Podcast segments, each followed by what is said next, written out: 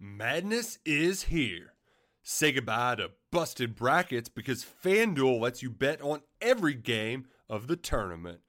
Whether you're betting on a big upset or a one seed, it's time to go dancing on America's number one sportsbook. Right now, new customers get $200 in bonus bets if your first $5 bet wins on FanDuel. That's 200 bucks to use on point spreads money lines. You can even pick who's going to win it all. Just visit fanduel.com slash on three and bet on college hoops until they cut down the nets. Must be 21 and older and present in select states. First online real money wager only. $10 first deposit required. Bonus issued as non withdrawable bonus. Bets that expire seven days after receipt. See terms at sportsbook.fanduel.com. Fanduel is offering online sports wagering in Kansas under an agreement with Kansas Star Casino LLC. Gambling problem? Call 1 800 Gambler or visit fanduel.com slash RG in Colorado, Iowa, Michigan, New Jersey, Ohio. Pennsylvania, Illinois, Kentucky, Tennessee, Virginia, and Vermont. Call 1 800 Next Step or text Next Step to 53342 in Arizona 1 888 789 7777 or visit ccpg.org slash chat in Connecticut 1 800 9 with it in Indiana 1 800 522 4700 or visit ksgamblinghelp.com com in Kansas, 1 770 STOP in Louisiana. Visit mdgamblinghelp.org in Maryland. Visit 1 800 gambler.net in West Virginia or call 1 800 522 4700 in Wyoming. Hope is here. Visit gamblinghelplinema.org or call 800 327 5050 for 24 7 support in Massachusetts or call 1 877 8 HOPE NY or text Hope NY in New York. Just like Penn State football, the Blue White Illustrated Daily Edition does not provide an injury report. So you have to figure it out when we show up on camera. Ryan Snyder is down for the count this week, so you got me. Uh, but don't worry, Sean Fitz coming up next. We've got a lot of information to get to. We're going to meet Penn State's uh, newest receivers coach tomorrow. We're getting to some of that stuff. We're getting to some recruiting news, and we're going to focus on the offensive line. Has Penn State turned the corner in recruiting. That's coming up on the BWI Daily Edition Recruiting Show.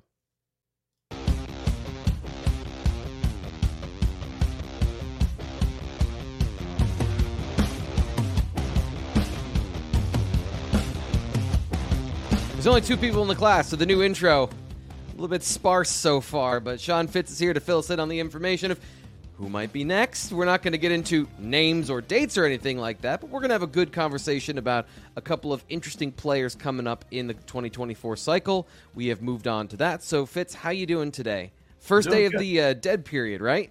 Yeah, uh, yeah, it's the first week of the February dead period, so kind of a slow time. You get the residual, maybe, maybe get the residual commitments across the country from guys that just came off of junior days and things like that. But really, a small number of guys that are committing, fewer than it used to be, at least in February. So yeah, we're, we're just looking over the weekend. It was like, oh, so so what are we doing here? Like, what's going on? But there's there's still plenty to talk about, still plenty to read about. So check us out uh, on the site at Blue White Illustrated. But uh, yeah, that's that's kind of where we're at. And for those that are getting just getting their feet wet and recruiting, dead period does not mean there's no contact. It just means there's no uh, in-person face-to-face contact which means no visits for prospects no coaches on the road to evaluate no coaches on the road to to recruit or anything like that. You cool off you come back in march and then you uh, you get your spring break visitors and things like that and then you you get into spring practice. So a nice little not month off for the coaches because they're nobody you never take a you, you never take extended time off when you're a college coach because recruiting is every day. Um, but it's a nice little month month break for those coaches right now yeah, and we'll be getting into something that I, I think is interesting that I, at least interests me, and in terms of relationships with particular schools. And we know the places that Penn State has gone to time and again for for talent, but expanding that pool, creating those relationships, it seems like there is a growing connection with Quince Orchard, which is where Chop Robinson came from. Uh, another uh, Quince Orchard uh, player was on campus this weekend. So, what do you have for us in in that vein? Um, yeah, Quince Orchard has always been a spot where they've had talent. Um, they had, uh, I think, a little bit of a, of a drought there, but Chop Robinson burst onto the scene a couple of years ago. Uh, just a phenomenal prospect. I, I had him as a linebacker originally. I saw him in camp with Curtis Jacobs and a, and a couple other. Tyler Elsdon was there, and he was just like he was awesome. Like I, I had him as a five star. I think he ended up with uh, with on three, just out of the five star realm. But uh, he's one of those guys that have have helped get that program back to to where it's been as a as a mid Maryland power.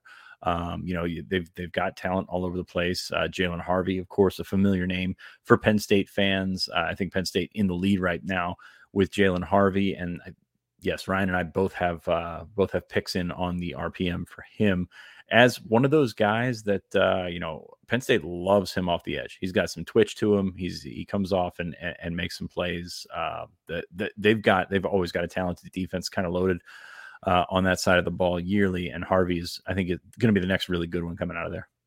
It was interesting because both you and Ryan have a pick in for him. I, uh, I, I tried to work ahead a little bit, and if he commits to Penn State, I want to be uh, informed on what he did this past season. Uh, really interesting, a bit like Dani Dennis Sutton this past year. He moved inside, kind of played a five technique. He played three and five and, and rushed a little bit from the outside. I, I, didn't get into a ton of games, but I just thought that was super interesting watching him uh, have to not use that speed. And I was pretty encouraged that he's not the biggest guy in the world, which I think we've talked about before. The length and and the overall size, his frame is a little bit smaller, but um, clearly he has he has developed in the weight room. Um, and the other thing is when I don't know how you feel about this, but like when I'm watching a guy that's playing out of position in high school, I like it and I don't like it because at he's not learning some of the things that he's going to do at the next level. Like a lot of that stuff isn't necessarily translatable, but he did have to this past season rush through contact, which one of the things, you know, kind of trying to understand, okay, so what does this guy do and not do? One of the things for defensive ends, even if they're transitioning to linebacker, I want to see how they play through that contact. And a lot of times, the athletes that Penn State gets on defense are so athletic, they can just blow by anybody and not really get touched. So having him play on the inside, I thought was good in a way for his development in terms of like his ability to um, you know redirect and keep his balance and, and push through a guard. But at the same time they're, they're high school guards right? So it's not like he's going up against uh, other power five guys all the time. Just interesting thought i saw from him. Um, what, what do you think about that idea I, I agree with you. You know, you, would love to see him at his position, but you know, using that versatility. I mean, he's going from a hand down position to another hand down position. This isn't a situation like uh, years ago. Braylon Franklin was playing nose tackle, and he was there. Penn State was going to try and make him a linebacker, and it failed spectacularly. Um, so this is a situation where he's learning to play along the line of scrimmage. Um, maybe that helps him in terms of how to use his hands at different spots. Um, this isn't a guy that's that's winding up or excuse me, lining up wide nine. That's just going around people. Um, so as you mentioned, fighting through that contact, learning how to hand fight and things like that are, are things that are going to benefit him as a defensive end. And he's going to be a defensive end. Like he's a six two. I mean, he's 235 right now. So he's, I think people look at that six two and say that he's got snap off the edge, he's got this uh, this motor off the edge, and you think maybe you can make a linebacker out of him. Penn State sees him pretty clearly as an edge, and even though they've fallen in love with those guys that are six four, six five with the long arms and everything like that, there's still a spot for for a guy that can get to the passer like this. I mean, AK was not much bigger, uh, maybe maybe an inch taller or something like that uh, than Jalen Harvey. So that that's kind of the frame that they they see. And like I said, they've had success with that. Jesse Luketa was not the biggest guy. Uh, AK not the biggest guy. Chop Robinson not even the biggest guy. So you know those those big guys, those long guys are fantastic. And when they hit, they hit big. Uh, but Penn State has had success in this, and you know it's been through high school, through the transfer portal, and and, and in different ways. So I'm encouraged that they've moved in that direction in terms of getting out of the box that they were in um, from from from going after those long guys and you still want those guys obviously but um, I, I, think that the flexibility here carves a path for harvey to have success. And it's interesting and not to get too far off topic but with harvey versus a guy like maybe devon townley devon townley playing defensive tackle you know i'm going to move inside to three technique. It's that's an interesting move but in manny diaz's system you kind of want guys that can move a little bit. And AK dropped into coverage a little bit. He's doing that with the Falcons now, by the way. Still, kind of that zone blitz is, is pretty trendy in football. And Manny Diaz drops defensive ends quite a bit. Like if you look at their zone blitzes and guys that have to drop into coverage, they do it more than Brent Pry did by, you know, probably 10, 15%. So having a guy that's 6'2 eh, might not be the worst thing in the world. Yeah, you're blurring the edges with all of your positions. So you think about that that Sam spot. You know, that's a blurring of the safety and linebacker spot. You look at these defensive ends that you can stand up, you can drop into coverage, a blurring of a linebacker and a defensive end, and then you move inside and you can you can use Zane Durant, but you can also use one of your defensive ends to, to rush the passer from the interior. So just make yourself as versatile as possible and and your defense will really benefit from that so i i definitely agree with that and i think that harvey is a is a very good example of this i mean you still want to get a guy like jacob smith or one of those bigger guys uh, along the defensive line in, in in terms of your development but i will say this usually when you take a guy like that that's six five whatever he's got a lot of development ahead of him but he might not be a great player yet J- mm-hmm. Jalen Harvey's already a great player, and there's there's room for that. And if you have the athletic triangle numbers and things like that to back that up, then you might see him on the field a little bit sooner than some of these other guys. Why Mason Robinson, you know, last year was a was a big pickup at the end of the cycle because he fits into that mold as a guy that uh, you know not only there's there's growth ahead of him, but he's he's also done it on the field, which you know is a, is a minor part of football these days. yeah, you, you you'd like to see a little bit of uh, evidence of what you're projecting in the future for some of these guys to ease your mind a little bit. Even if even if you see it though, it's never 100% translation. You can never guarantee that, but it makes you feel a little better. The last thing I want to uh, get into with the the Quince Orchard angle of things, kind of zoom back from the individual players, is like with these relationships with high schools, are they always there and it's dependent on, on the individual player? How much does the coach and and the kind of administrative side of those things has that play into recruiting relationships for what you know? Yeah i mean it's all about relationships like at, at, every stop and that could mean that a guy that you coached or a guy that you coached his player at one school maybe he moved to another school then all of a sudden a relationship blossoms there.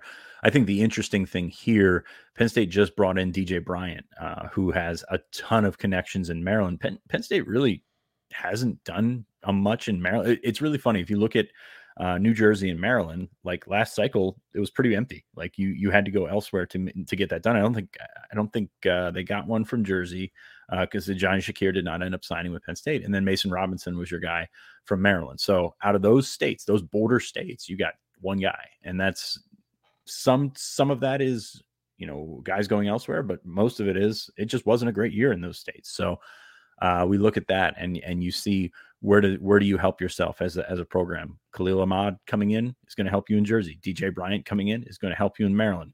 Marcus Hagans can help you in the 757. So these little areas that needed maybe patched up in terms of relationships, in terms of just finding the right guys that know everybody, because that's what this that's what these recruiting jobs are all about. Penn State has done that and, and they've gotten to a point where they can sort of um, mix and match and go with their need, like fill their needs, not so much with players, but fill their needs with guys that know that area and can find you the players in that area. The next thing we're going to get to right now is our latest player spotlight, which comes with a little bit of news today, Fitz. So fill us in on Keylen Adams. Keylen Adams was up for a junior day in January. This, of course, was just before the uh, changeover from Taylor Stubblefield to Marcus Hagans. So he has not been back uh, with Hagans, but he came out with the top four. Um, it was really interesting. I was talking to Chad Simmons from from on three, one of our national guys this morning, and he said Adams was like kicking around, maybe doing a top 10, a top eight, something like that. I think he had a top 12 prior. Um, so cutting it down a little bit. And then all of a sudden he chopped that thing down to four. Like, and, th- and it's for regional schools. It's not like putting school, you know, it's not putting Alabama on there for flash uh, more than substance. It's Penn State, it's Pitt, Virginia, Virginia Tech. Uh, right now, I think Penn State is in a good spot. Um, you know, even though he has not been on campus with Marcus Hagans, he does have some sort of relationship stemming from their time at Virginia. And like I said, the, the relationship there is going to be different than his relationship with uh, with Hagans at Penn State. Um, but this is one of the better, uh, if not the best receiver in the region. I think he's right up there with Tyseer Denmark and with a couple of other guys. Um, six foot one, six foot and a half inch, uh, 175 is what we have him. Um, a good player, inside out player.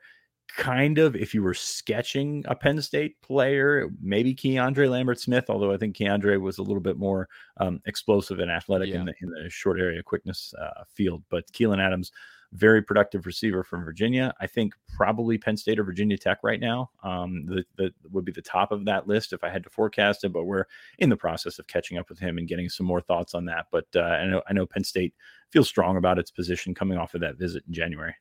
Yeah, Keylen is welcome to come on the show and talk about it if he if he's interested. Of course, we'll be getting you all that information at bluewhiteillustrated.com. Um, the the thing that I, I really like about watching his film is I did I dipped into a little bit of it. I think he's got really good route running potential. Um, and, and you make a great point about about Keandre Lambert Smith, and the thing that stands out to me is the, the long strides. A guy like that eats up. You see when he gets into the open field, his his legs just go, and and they he breaks away from all the the competition around him. Um, but it's that route running ability with that long stride that I think really makes him an interesting prospect because his frame looks bigger than it is. I think uh, on film because of that, and uh, his ability to then run routes with that with that kind of breakaway speed will make him a dynamic guy, even if he doesn't have that short area quickness that we talked about with Lambert Smith, which I agree with you, you know, in terms of closest thing you could approximate. Um, how this is a dumb question, but I'll, I'll ask it anyway. How important is it for Penn State to land him, given what you just talked about, Tyseer Denmark, Keylen Adams, and then you know, kind of the region is is I think falls off a little bit after that. Is that fair? Yeah, I think the I think the region is the important thing here. As you look around, there's just not a ton of guys that really jump out at you, and guys will come onto the scene. Like it's it's still early in this class, um, but uh, Denmark is already off to Oregon, of course. Um, but uh, a lot of those guys that will continue to ride. Like I, I don't see Adams as a guy that's like falling off anytime soon. Like that's kind of where where I'm looking at these rankings. On three's got him at 120 right around you know 24 7's got him at 100 espn and rivals somehow have him at 170 both of them which I, I mean for this time like that's an incredible grouping of of like close rankings at this time in the 2024 cycle for a guy so um, i think enough people have, have have looked at him like what they've seen and and, they're going to go for that but yeah i mean i think it's a guy when you're trying to establish yourself in certain areas with certain people, read Marcus Hagans into that. You know, that this is a important recruit for him. So um, we haven't gotten like a firm hold on where the 2024 re- receiver board is right now. And I will say this, I think I may have said it last uh, episode. These coaches coached during November. They're like in into November, into December. Then you've got to lock up your 2023 class in December. Um, you take a little break for the holidays. January, you go back on the road, everything like that, focused on 23 and then starting to focus on 24. So they haven't been in their office to sort of formulate where they want to stand on certain positions for a while. So when we ask, when we get these questions about where this guy is on the board, I think they're still very fluid and they're still working on that the first couple of weeks of February. So Ryan and I hope to have a better a better grasp of what we're looking at in terms of uh, these positions because I mean we're at the time of year when guys just fall off like that bad junior film, bad feedback. You went on the road, you didn't like what you saw, things like that. You may have guys, you may have picks in for guys that you know just don't aren't aren't really a, a like a legitimate option anymore. You know, you've got all that stuff to be uh, to be all over the place. So as I just ramble all over the place. And I apologize for that word salad that I just put out there. Um, but uh, yeah, you're you're continuing to evaluate. You're continuing to ramp yourself up to get these guys in for March visits, to get these guys up for the spring game and things like that. But Allen, or excuse me, Adams seems like a guy that's just going to be fairly constant on that board.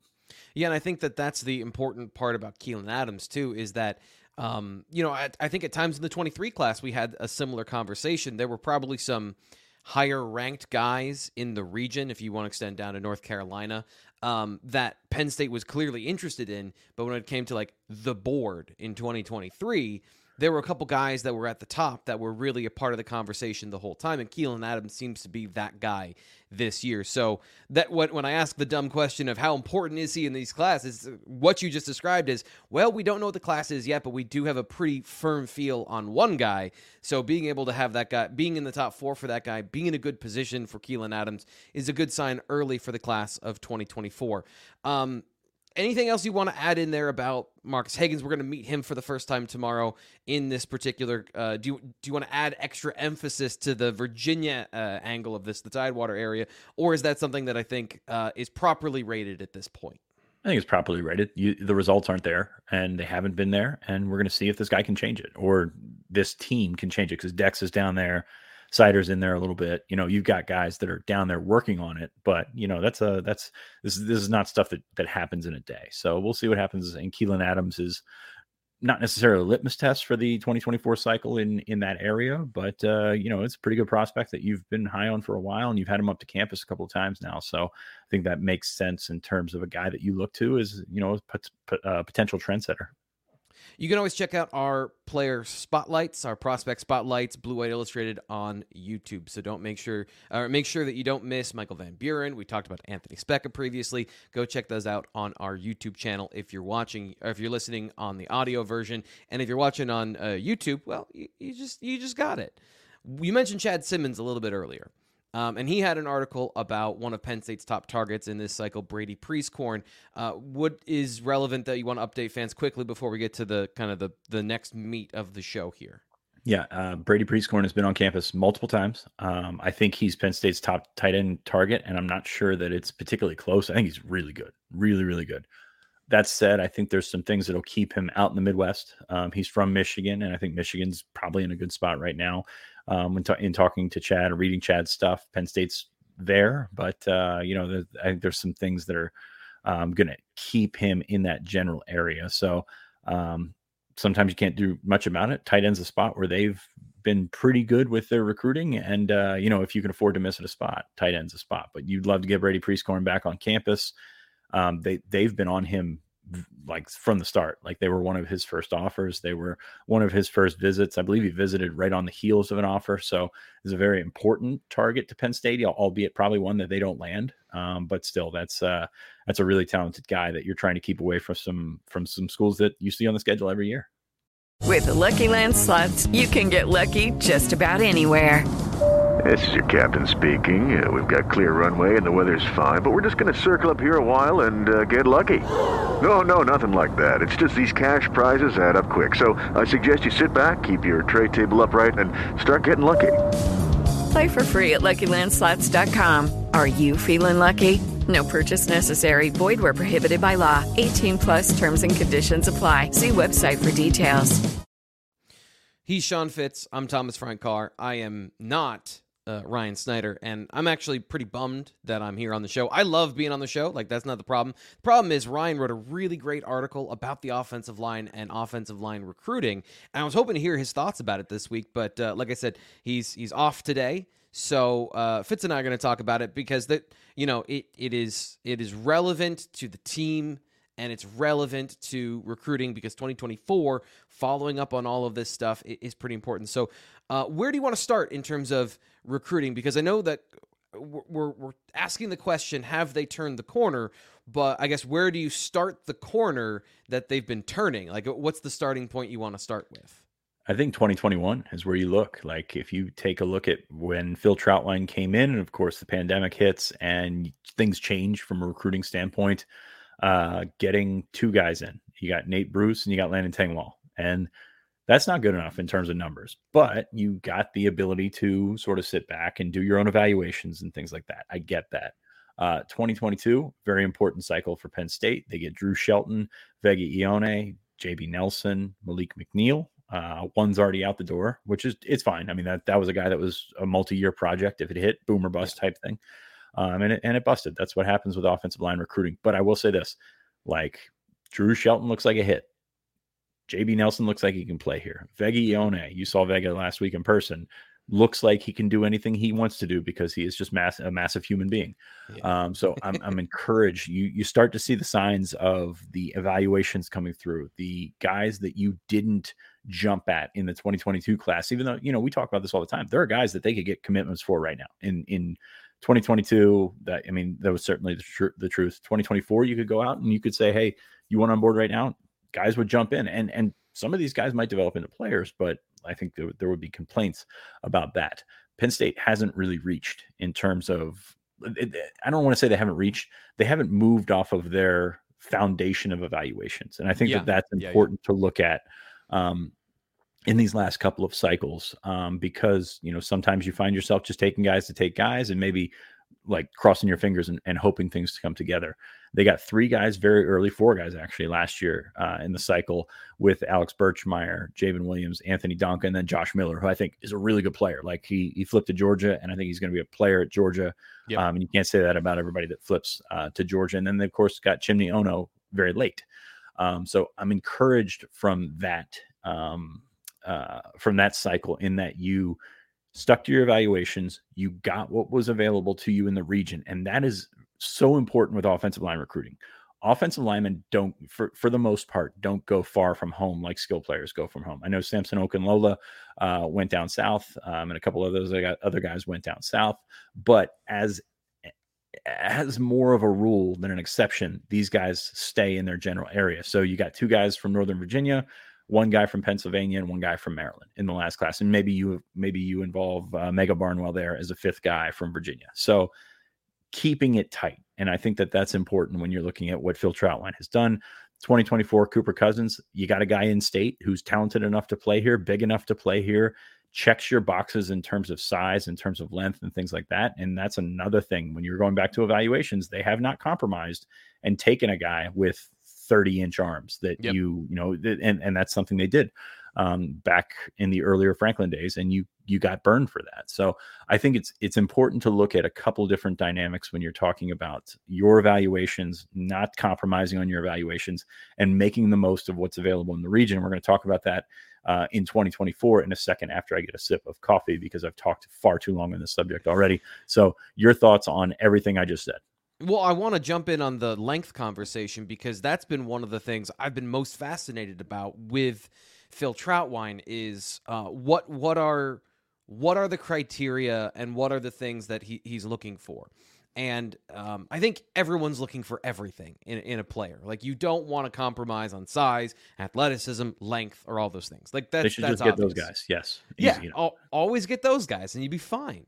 But I, when I, you I have do, to make while you're saying that, I do laugh at, at the people. It's like, why don't you know the guy that came from Central Michigan that was the number one to pick? Why why didn't you just take him? It's just like, yeah, it's not quite what we're talking about here. So yeah, and, and, and so you look at the guys that they have taken uh, swings on, and I think the the way I, I was thinking about it as you were talking is if they're gonna miss, they're gonna miss big, literally. You know, McNeil, some of the guys that they had in that they were considering. Nate um, Bruce, yeah, yeah. Nate Bruce Nate is a big guy, yeah. Yep, and then big another hand, guy that they big wanted features, to big hands, big big giant heads, things like that. That's what they, you know, that that that was James Franklin's thing when he came in was like look for the big features and then go from there. And now I think they're at a spot where you find those big features, but you also find guys that can play with those big features, like Vega. I mean, he's 330 yeah. some pounds. He's a giant square. Like he's he's got everything that you're looking for, and also he looks like he can play a little bit. Yeah, eh, that's to me that's the thing where I'm interested in. In they have flirted with guys that I think the movement skills are also very important to to this offensive line. And I think really as much as they diversified their running game, I still believe deep down this is a team that wants to run a lot of zone. And you need to have athleticism to run zone. You need to be able to reach block. You need to be able to get on the other side of a lineman lined up to your interior. So when I see them go after big guys, that's where I'm interested in. Okay, so there are some things, and but length is not is the one thing that they're not going to compromise on. And even though I'm uncomfortable, some of the, the guys like I, I was not as high on McNeil, and I don't think that that's a surprise. Like just the, but I'm not as I was not as high on the project of Maleek McNeil because I was concerned about some of the movement, lateral movement skills. But with these guys that they've been targeting, uh, I, I I just think that that's a really interesting and fascinating conversation that we've seen kind of learn throughout the Phil Trautwein being the offensive line coach, and it's so far it's worked. Like they've been able to find guys that have that length and not compromise on the athleticism. Because you you run down these guys, Vega Ioane, you you mentioned him. JB Nelson played tackle at uh, at uh, Lackawanna. Shelton hyper athletic.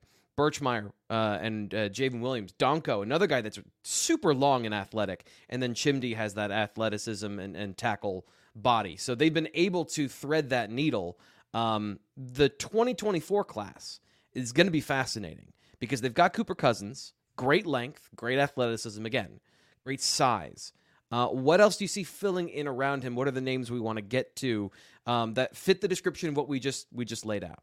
Well, you look at what's in the region, and that's so important um, when when you take a look at offensive line recruiting, as I just mentioned. And there's there's some tackles. Um, you know, it, it, I think there's a lot of those guys that fit into that maybe Javen Williams mold that could play college tackle that are probably suited to play NFL guard, and that's fine. You know, you you're going to find a lot of college tackles are going to end up on the interior in the pros. That's just how they build them at that level because you continue to get bigger, you continue to get more athletic every step of the way.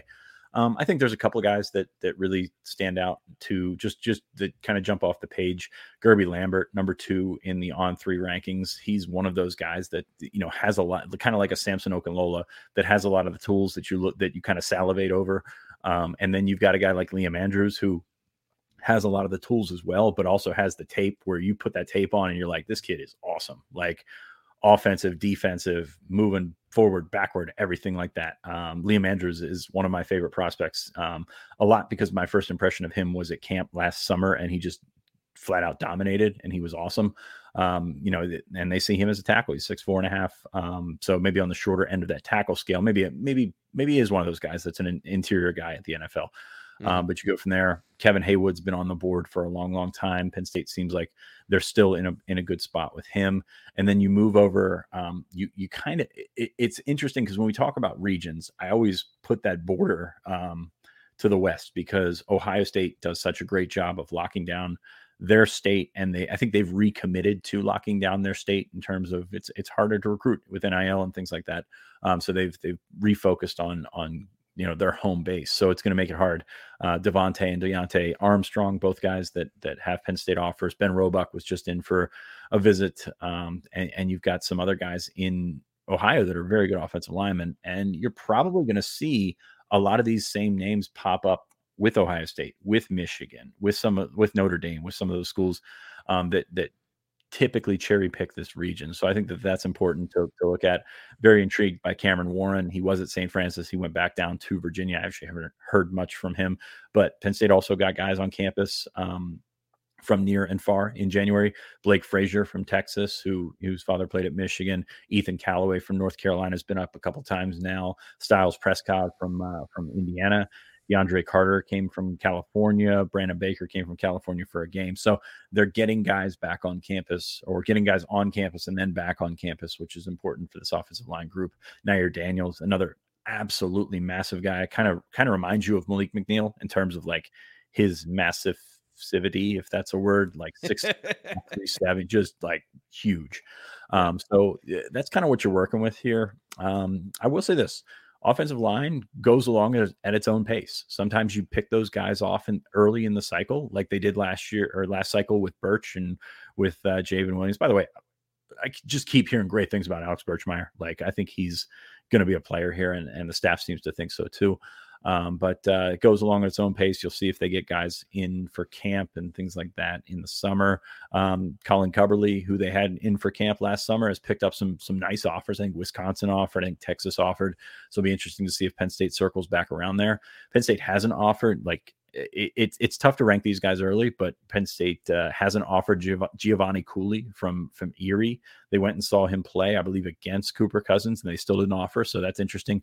We have him as a four star prospect, or we had him as a four star prospect at, at on three at least uh, at least early in the cycle. So there, there's a bunch of names out there, but like I said, this is a position that goes along at its own pace and the way that Penn State has been able to stick to its guns in terms of recruiting and stick to its guns in terms of its its evaluations, I think that's a very interesting way to track this uh, this position has it turned the corner? I mean, can you match that class from that class of 2023 um, with your 2024 class? It's kind of like asking, can you can you match 22 at quarterback? Like maybe eventually, but that's going to be hard to do, right? Yeah, and that's apples to oranges because you're talking about guys coming in at quarterback that you know are are going to play and are going to you know there's there's four quarterbacks on scholarship there's 15 offensive linemen so yeah. you get a little bit more room for error there um, so you can stay. You're more apt to stack classes in uh, on the offensive line than you will would be a quarterback at a place like Penn State.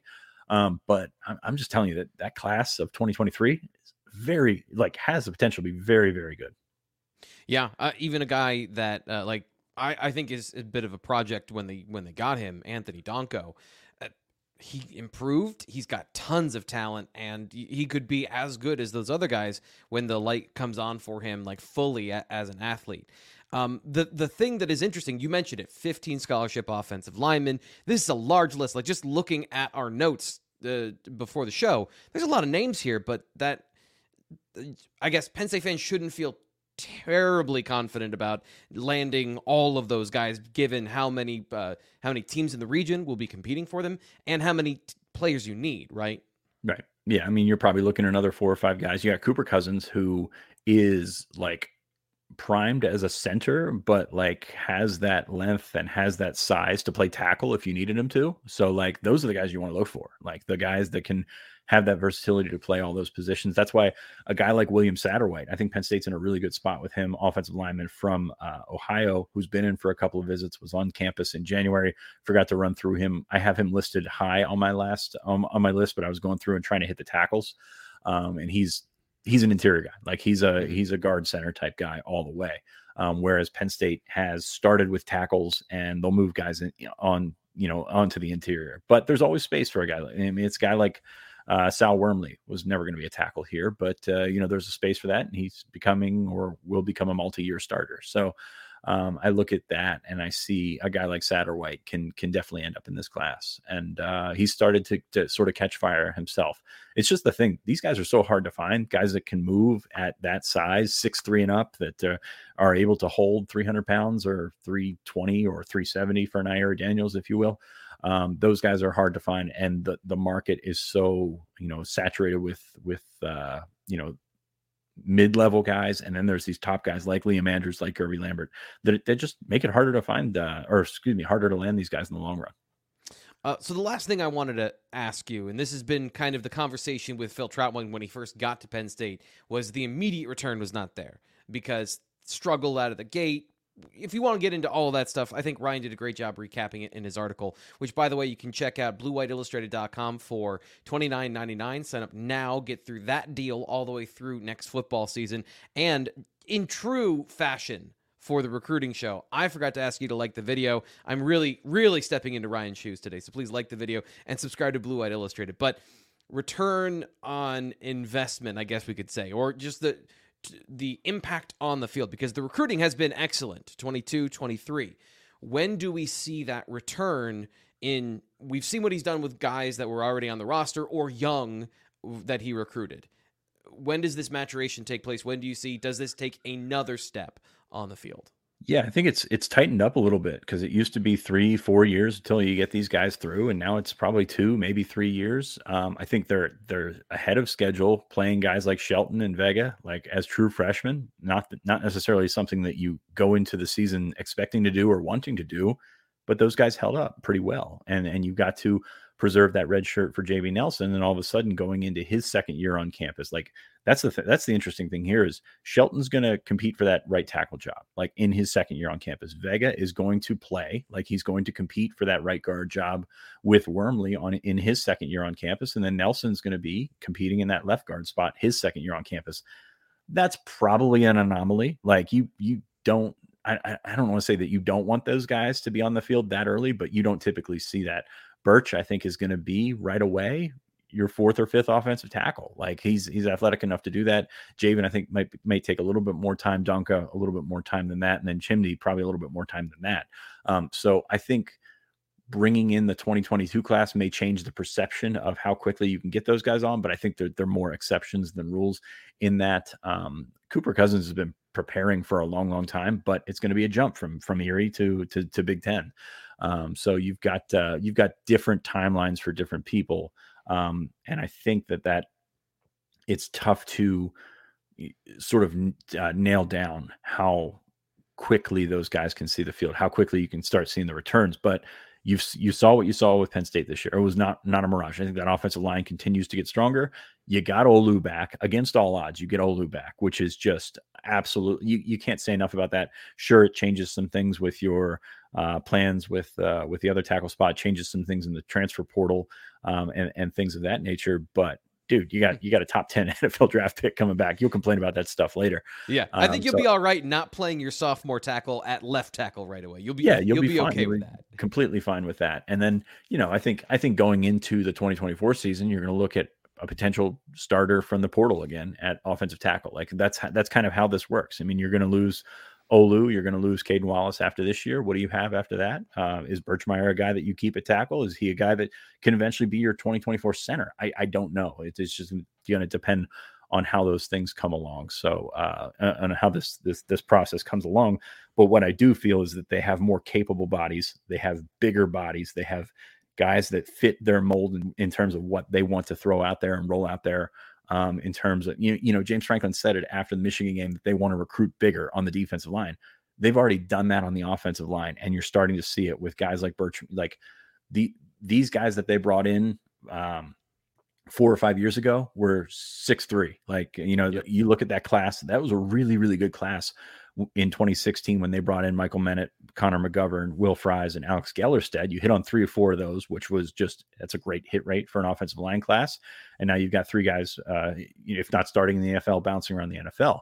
Um, but you look at those guys, and and Fries was you know sort of atypical at that point, bigger guy. You didn't really realize how big he was until he got on campus. McGovern kind of fits that mold that's six four and a half, and then Menet, who I think started at six five, ended up at six three. You know, that's kind of where you're where you were at with that class.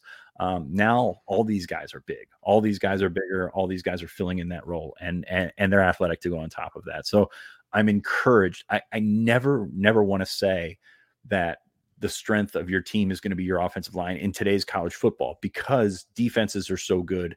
Um, you've got a bunch of really athletic guys that can get in the way and, and make things happen. Very, very few good offensive lines in college football. Um, so I never want to say that that's going to be the strength of your team, but like you're grading on a curve these days. Like that's how you work with offensive linemen. That's how you work with with the offensive line in general. And I think Penn State is well on its way to being at a top level of that curve with the way that they've recruited, the way that they've coached, and the way that they've evaluated uh, up front. Yeah, and it's not 100% across the board because I know that anytime I say a thing, you can throw, well, what abouts back at you. But Mhm. the generally, the offensive line has been de emphasized throughout football. Like, even in the NFL, th- they're, they're running RPO concepts and read options, which are to help the offensive line because of what you just described of all of those freakazoids that play defensive line. So you need to be able to help those guys. And by the way, if you miss on two positions on the offensive line, it's detrimental. But they are almost half of the offense. So if you can, if you can uh, mitigate that, that's you're you have a huge advantage. But also on the flip side, if you can have an advantage there, I do think it sets the baseline of your offense higher and and kind of that that floor. You have a floor of how good you can be each year because you do have that stability. So And that- that's and But- And that's why I was encouraged by November. Like Penn State did not play their best offensive football in November, yeah. but you got Shelton out there, you got Nelson, you, you know, you got these younger guys out there, and you made it work with what you had, and you got in the way very effectively. And th- and that's sometimes that's what you have to ask for when you're going against, uh, you know, that that was the bottom of the schedule, no doubt. But when you're going against those other teams, and I think you saw that in you saw the confidence grow. You saw things like little things that that that could consider it a corner turning, if you will, against uh against Utah. But I mean, yeah, that's still where you're at with the offensive line. I people, it, it's really interesting that that Penn State fans they they you know the 94 offensive line is hollowed and it should be it's one of the best Mhm. offensive lines of all time in college football didn't see it before that haven't seen it since like that's an anomaly that's kind of what you're thinking so if that's your standard for an offensive line you're not you're going to be disappointed basically every time out so penn state has come along they've built it up they've done a nice job and and they've stuck to their guns and i think that that's the important part when you're looking at that and you're going to start to see a, a higher baseline a higher floor with that with that offensive line moving forward because of it You know, I, I the last thing I'll say is that this has gotten me into trouble at times, especially this past season. But I generally think because of everything you just said, most offensive lines are average. They're acceptable. They're good. Those are those are not to be uh, dismissive. But uh, you know, it, it- when you say that, I think there's a little bit, uh, probably a little bit of of hot takeiness that's that's embedded in there. One thing that I don't think is a hot take at all. This is an awesome first recruiting show for the dead period. So excellent job, Fitz. This has been a blast. Yeah, I'm glad Ryan wrote that story so we could talk about his his story online. So maybe maybe when you get him on again, you can ask his thoughts. I'll do that. Yeah, I'll also get him a beer for uh, for giving us something to talk about today. That'll do it for the BWI Daily Edition Recruiting Show. Make sure you subscribe if you are on uh, listening on the podcast version. We got the mailbag show coming up this week, and uh, you know I don't want to be disrespectful to any of our listeners. I was uh, uh, uh, mailbag could have been better last week, so bring your heat, bring some good thoughts. We'll be talking about them on the Mailbag Show. Five star review on Apple Podcasts, plus your comment that gets us uh, that gets you on the show. And of course, BlueWhiteIllustrated.com on the uh, on the lines and message form is where you need to be for uh, the mailbag. We will talk to you tomorrow after uh, we get to meet a whole bunch of new people for Penn State football. They're having press conference tomorrow. We'll have James Franklin's comments uh, almost live here on YouTube. Quick replay on that. So I'll stop telling you everything that's coming up and let it happen. We'll talk to you tomorrow. Madness is here. Say goodbye to busted brackets because FanDuel lets you bet on every game of the tournament. Whether you're betting on a big upset or a one seed, it's time to go dancing on America's number one sportsbook. Right now, new customers get $200 in bonus bets if your first $5 bet wins on FanDuel. That's 200 bucks to use on point spreads money lines. You can even pick who's going to win it all. Just visit fanduel.com slash on three and bet on college hoops until they cut down the nets. Must be 21 and older and present in select states. First online real money wager only. $10 first deposit required. Bonus issued as non withdrawable bonus. Bets that expire seven days after receipt. See terms at sportsbook.fanduel.com. Fanduel is offering online sports wagering in Kansas under an agreement with Kansas Star Casino LLC. Gambling problem? Call 1 800 Gambler or visit fanduel.com slash RG in Colorado, Iowa, Michigan, New Jersey, Ohio.